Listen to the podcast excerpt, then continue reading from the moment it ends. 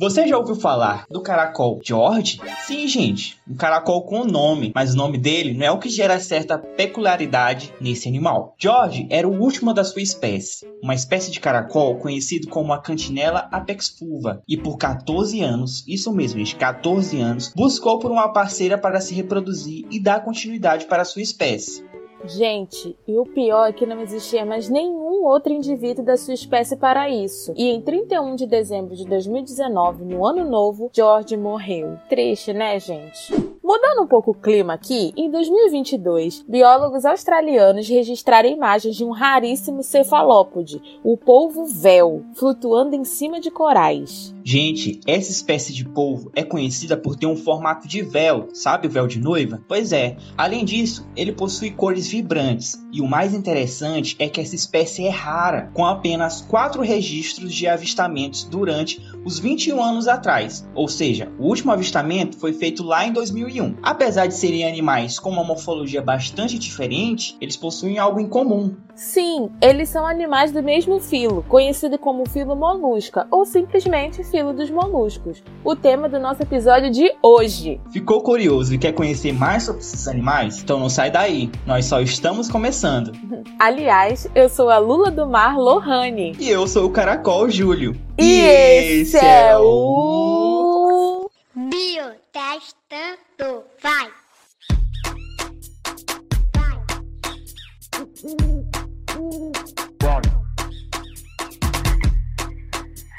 Biotestando. Começando mais um episódio aqui do podcast Biotestando. Aí! Seu podcast mais que animal. E aí, Lohane? Ficou triste com a história do George? Oh, nem fala.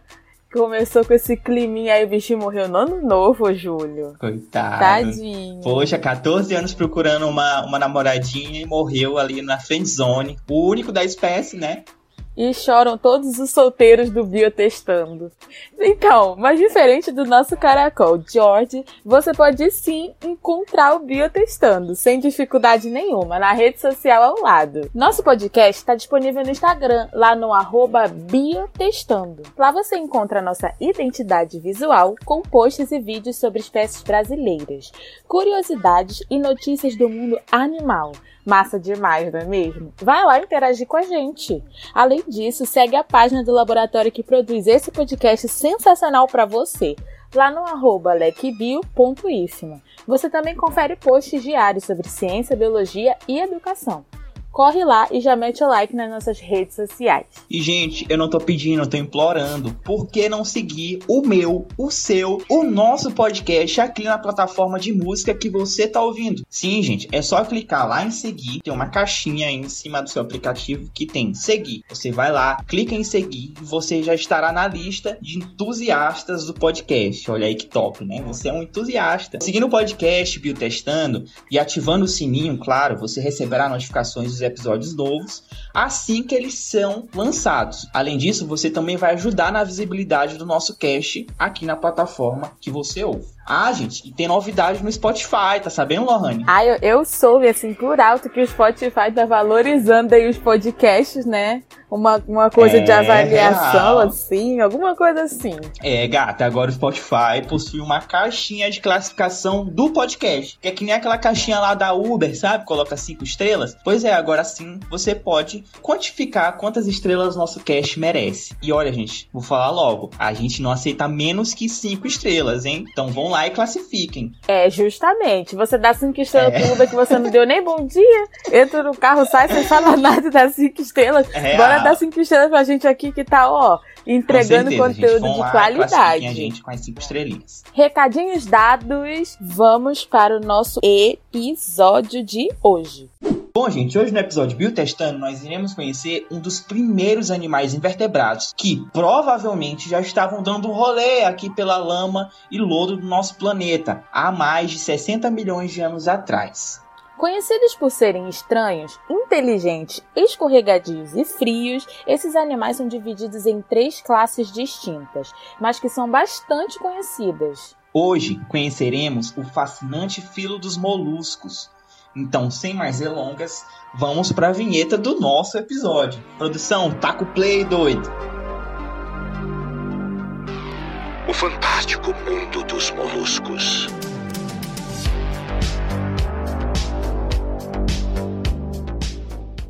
Seguindo a linha evolutiva dos animais, podemos dizer que os moluscos, ou filo molusca, está bem ali, depois do filo nemátoda, aquele que falamos no último episódio aqui do Biotestando. Esse filo possui esse nome por conta de uma das principais características morfológicas, eles possuem o corpo mole. Logo, o prefixo de molusco vem da palavra grega moles, que significa mole.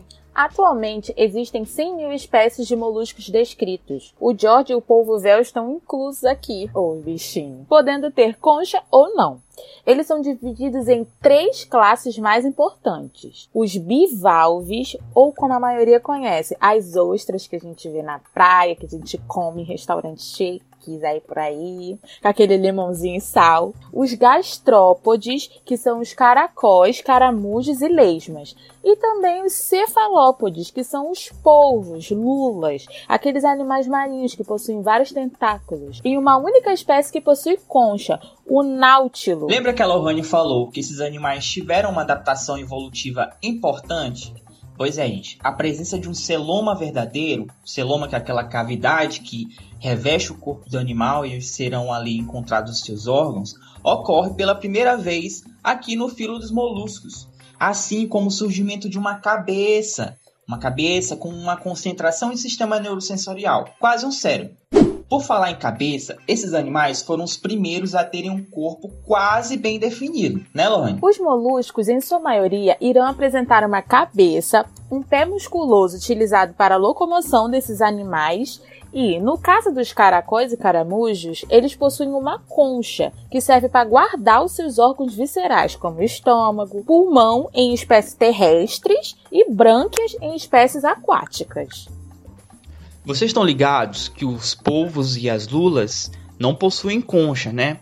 Diferentemente dos caracóis e dos caramujos, as lulas vão possuir uma concha, mas só que internamente, em formato de pena, que é justamente o nome que ela recebe. Esses animais fazem parte da classe dos cefalópodes, que significa cabeça nos pés. Céfalo vem de cabeça e podes vem de pés. Então, como todo mundo já deve ter visto pelo menos uma vez na vida, seja presencialmente ou através de fotos, sei lá, você está navegando na internet e encontra, os polvos eles possuem somente tentáculos, oito ao todo em polvos e dez em lulas, que são aderidos à sua cabeça. Daí vem o nome, né, gente? Cefalópode. Dentro do filo dos moluscos, nós temos os bivalves, criaturinhas super diferentes dos outros, mas apresentam seu corpo mole também. As ostras são animais representantes dos bivalves, que recebem esse nome por conta da dupla concha de calcário que reveste seu corpo. Então, vamos imaginar que você está na praia e um vendedor ambulante te ofereceu uma ostra. Ali você observa que existem duas conchas e um material mole no meio, que é a massa visceral e muscular desse animal. É a, a parte que a gente come. Eita, Luísa Mel morre com isso. Os, os veganos morrem.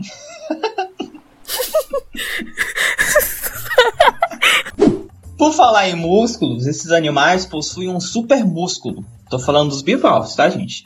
Para se manter fechado, os bivalves utilizam músculos que puxam uma concha sobre a outra. Elas também só se abrem quando vão se alimentar, filtrando o sedimento do fundo do mar. A partir dessa filtração, são geradas pequenas bolinhas que são super preciosas, gente. Ficou curioso? Calma que a gente vai te explicar daqui a pouquinho. Voltando aqui para a abertura da concha das ostras, ao forçar essa abertura, esses músculos são fissurados ou quebrados, ocasionando a morte desse animal. Coitadinhos, né, gente? Olha, galerinha, mas nem todos os moluscos irão se nutrir através da filtração de partículas orgânicas do fundo do mar. Por exemplo, os caracóis e as leitmas, gastrópodes terrestres, se alimentam de folhas e até terra ou partículas orgânicas presentes.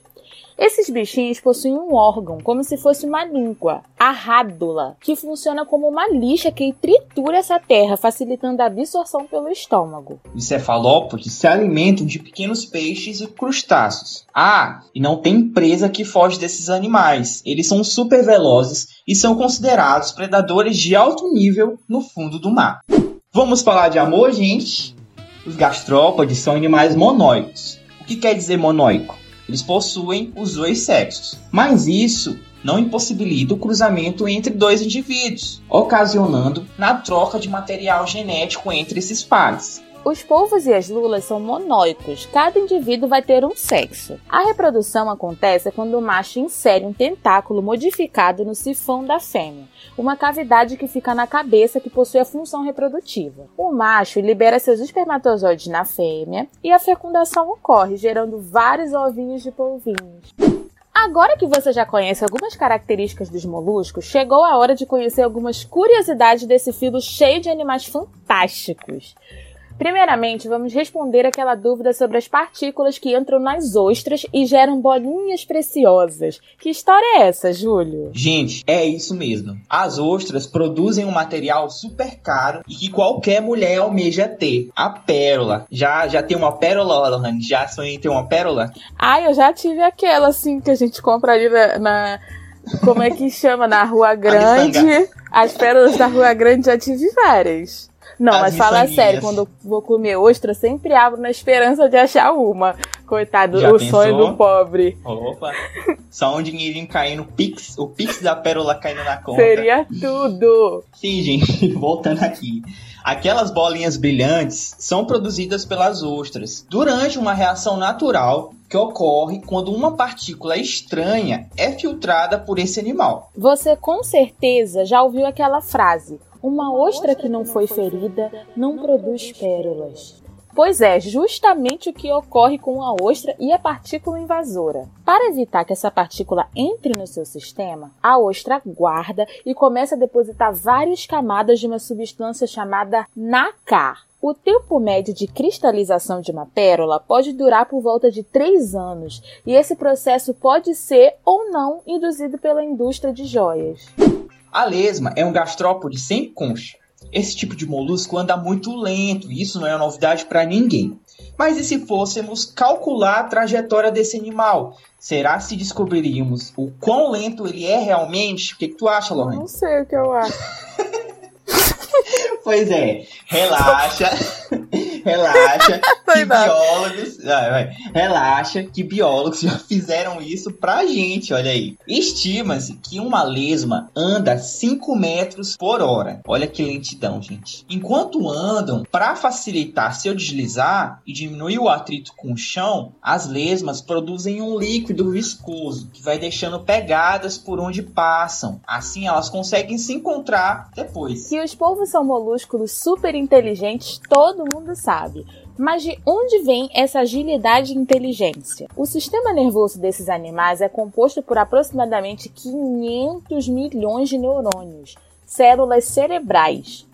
Biólogos marinhos classificam essa composição cerebral no mesmo nível que o de mamíferos menores, como cães, por exemplo. No entanto, diferente dos mamíferos e outras espécies, os neurônios dos polvos ficam dispersos em seus tentáculos, podendo cada ventosa ter até 10 mil neurônios com função de tato e paladar. Sabia dessa, Júlio? Não sabia, tô assim abismado, né? Saber que Eu eles saber que eles eram inteligentes, eu já sabia, né? Eu vi vários vídeos deles abrindo potes, eles conseguindo fugir de armadilha, mas é, que eles tinham esses 10 mil neurônios em cada em cada ventosa, assim, não sabia. Massa demais. É, e eles são super inteligentes, são um dos, um dos meus animais preferidos, assim, na natureza. Certeza que a galera lembrou de cara do Lula Molusco. É, com certeza, gente. O Lula Molusco, né? Ele não é uma lula, ele é um polvo na realidade, mas ele faz parte aqui do filo dos moluscos. E essa é uma das curiosidades muito massa também. Pois é. Sobre o desenho do Pop Esponja, né? E ele é super ranzinza, né, Lohane? O, o Lula Molusco. Demais. O Bob Esponja, tadinho. Perturba demais. E também é uma característica legal, porque os polvos normalmente eles não são tão amigáveis, né? Eles costumam ficar escondidos, são, são bichinhos assim que são mais introvertidos. Podcast E aí, curtiu conhecer o fantástico mundo dos moluscos? Curtiu, Lohane? O que, que tu achou? Demais! É muito bom aprender sobre um filo novo, né? Ai, com certeza. Então, se você curtiu, que nem a Lohane aí, comenta lá no card desse episódio no nosso Instagram, o arroba Biotestando. Manda lá sua opinião, se conhece alguma curiosidade sobre esse filo, sobre os animais desse filo, manda sua dúvida e o que você quer ver aqui no podcast Biotestando. Seu feedback é muito importante pra gente. Então vai lá no arroba Biotestando e comenta muito, que a gente lê todos os comentários, responde todo mundo. A gente sempre está conectadinho com os nossos biotestanders. Bom, por hoje é isso. Espero que vocês tenham curtido bastante o episódio. Espero encontrar vocês também. Te vejo no próximo episódio, Lohane. Com toda certeza, eu não perco um. Ai, com certeza, massa. No próximo episódio a gente vai ter também um participante, um convidado especial. Então espero que vocês curtam bastante esse e esperem pelo próximo que vai ser show. Belezinha? Nos encontramos no próximo episódio, galera. Tchau, tchau, galera. Até a próxima. Bio, testando. Não, Júlio. Aquele, esse é o meu, o seu, nosso podcast. Gente, a Camila Louro está Bio. Testando.